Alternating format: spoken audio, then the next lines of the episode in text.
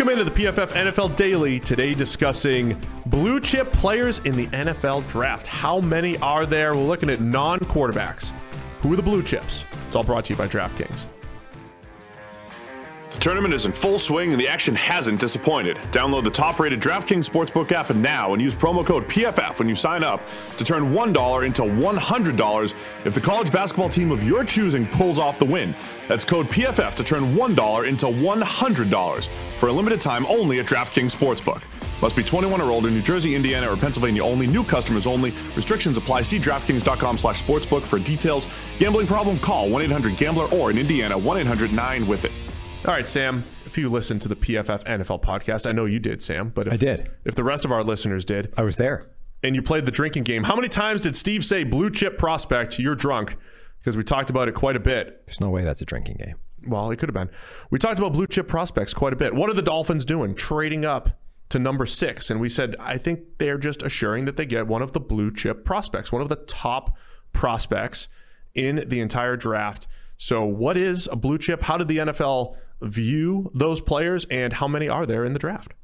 Wow, you're getting very uh, getting very philosophical about this. Uh, I, I, was only prepared to answer how many they are and, and what who they are and, and, you know what kind of players they are. I think there's. I can start over. No, no, I think you're fine.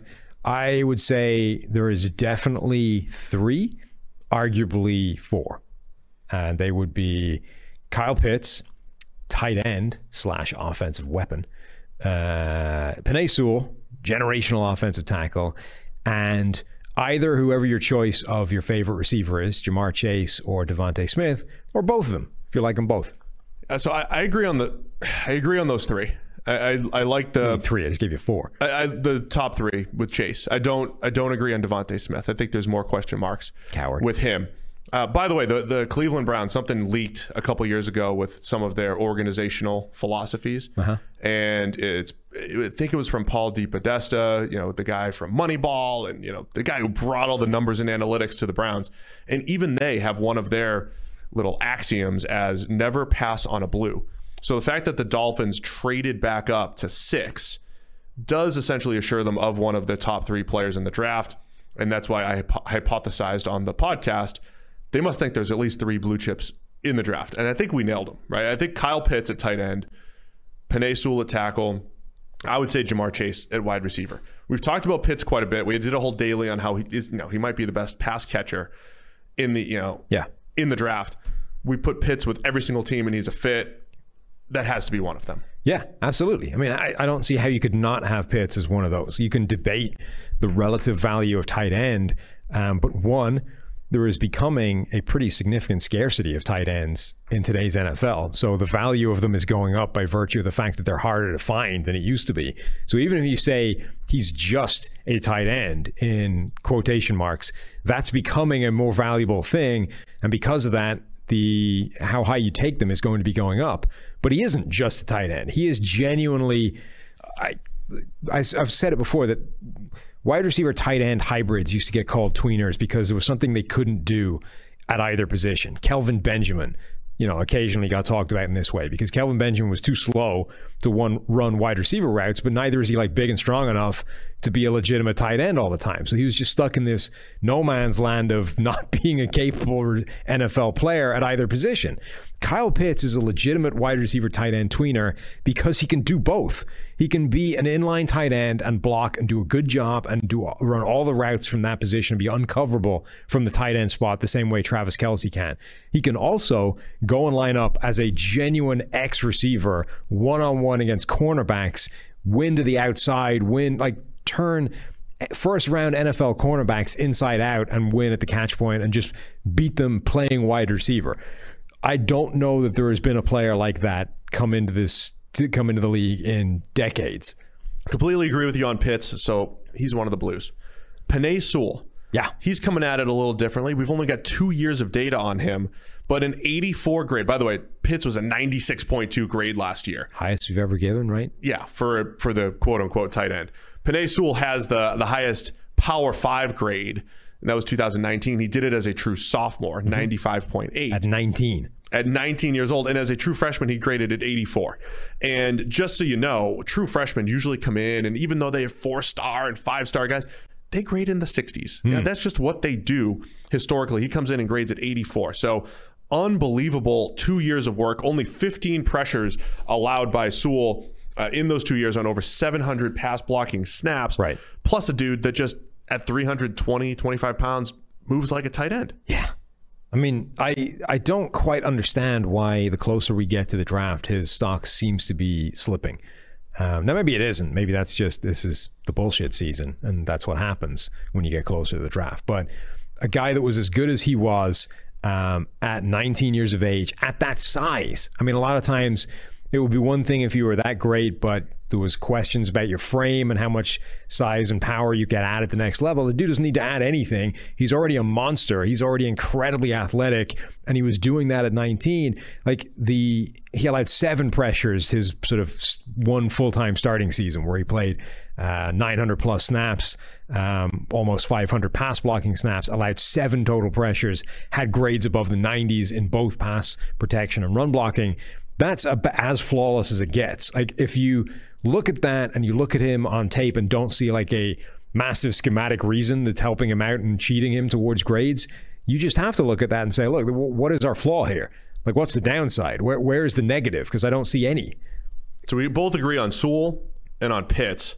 Let's debate these receivers right now. I'd say just Ja'Marr. I, I think Ja'Marr Chase is the clear top receiver. Is there? How close is DeVonta Smith, the guy that you love, maybe more than most?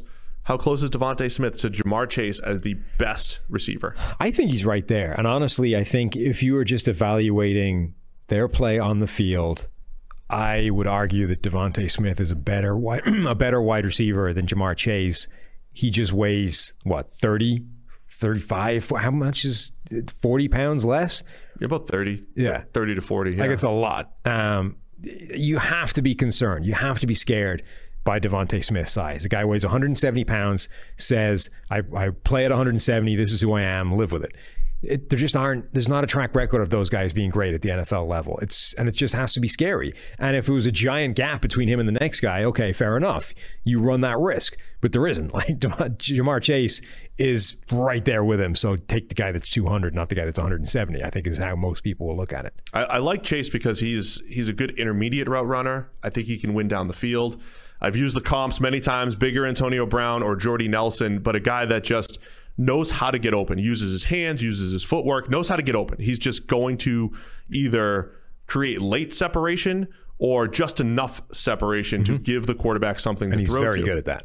Is DeVonta Smith though a better all-around player because he works the bubble screen game, he can work the underneath stuff, slants, yards after the catch a little bit better than Chase does that bridge the gap a little bit? Again, I know where you stand on this, but why are are people only souring on DeVonta Smith because of the weight? Whereas if he weighed 190, they'd say, okay, these guys are the same.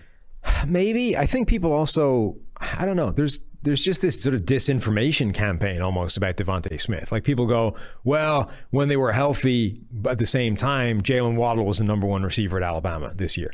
Now, that's not really true. He had more yardage over that what seven game stretch or whatever it was before he got hurt. But DeVonta Smith had more targets, catches, the same number of touchdowns, was a much more heavily targeted third down guy. Like when Alabama needed a play, they were going to Smith, not Waddle. Um, so I, it's not. I don't like you can't take that away from him any more than you can take away from Ja'Marr Chase the fact that Justin Jefferson was on the same team. Like it's not. They were just both there. So we got the two receiver debate. Let me bring up one more. Micah Parsons at linebacker. Wow. Does the positional value drop him from a from being a blue chip prospect potentially? I mean, are we comfortable enough with Parsons in coverage to put him in that? We category? haven't seen enough out of him. It, it's a, it was a collegey, you know, zone drop, you know, drop to uh, spot drop type of scheme. So you don't you don't have enough there. But Parsons, as far as athleticism goes, his run defense is incredible. I'm not ready to put him there. I'm just saying I can see the NFL also looking at Parsons from a similar light. The only thing holding him back maybe is the linebacker position rather than you know his actual skill set. Well, I mean the linebacker position or concerns about whether he's elite in coverage, which I think you need to be in today's NFL to be a blue chip linebacker. Sorry, I threw a curveball to you, but so ultimately we got three blue chips and you've got four. I'm going with three. Yeah. Penei Sewell, Kyle Pitts, Ja'Marr Chase. you add DeVonta Smith to the mix. Let us know. What do you think? How many blue chip non QB prospects are in this draft?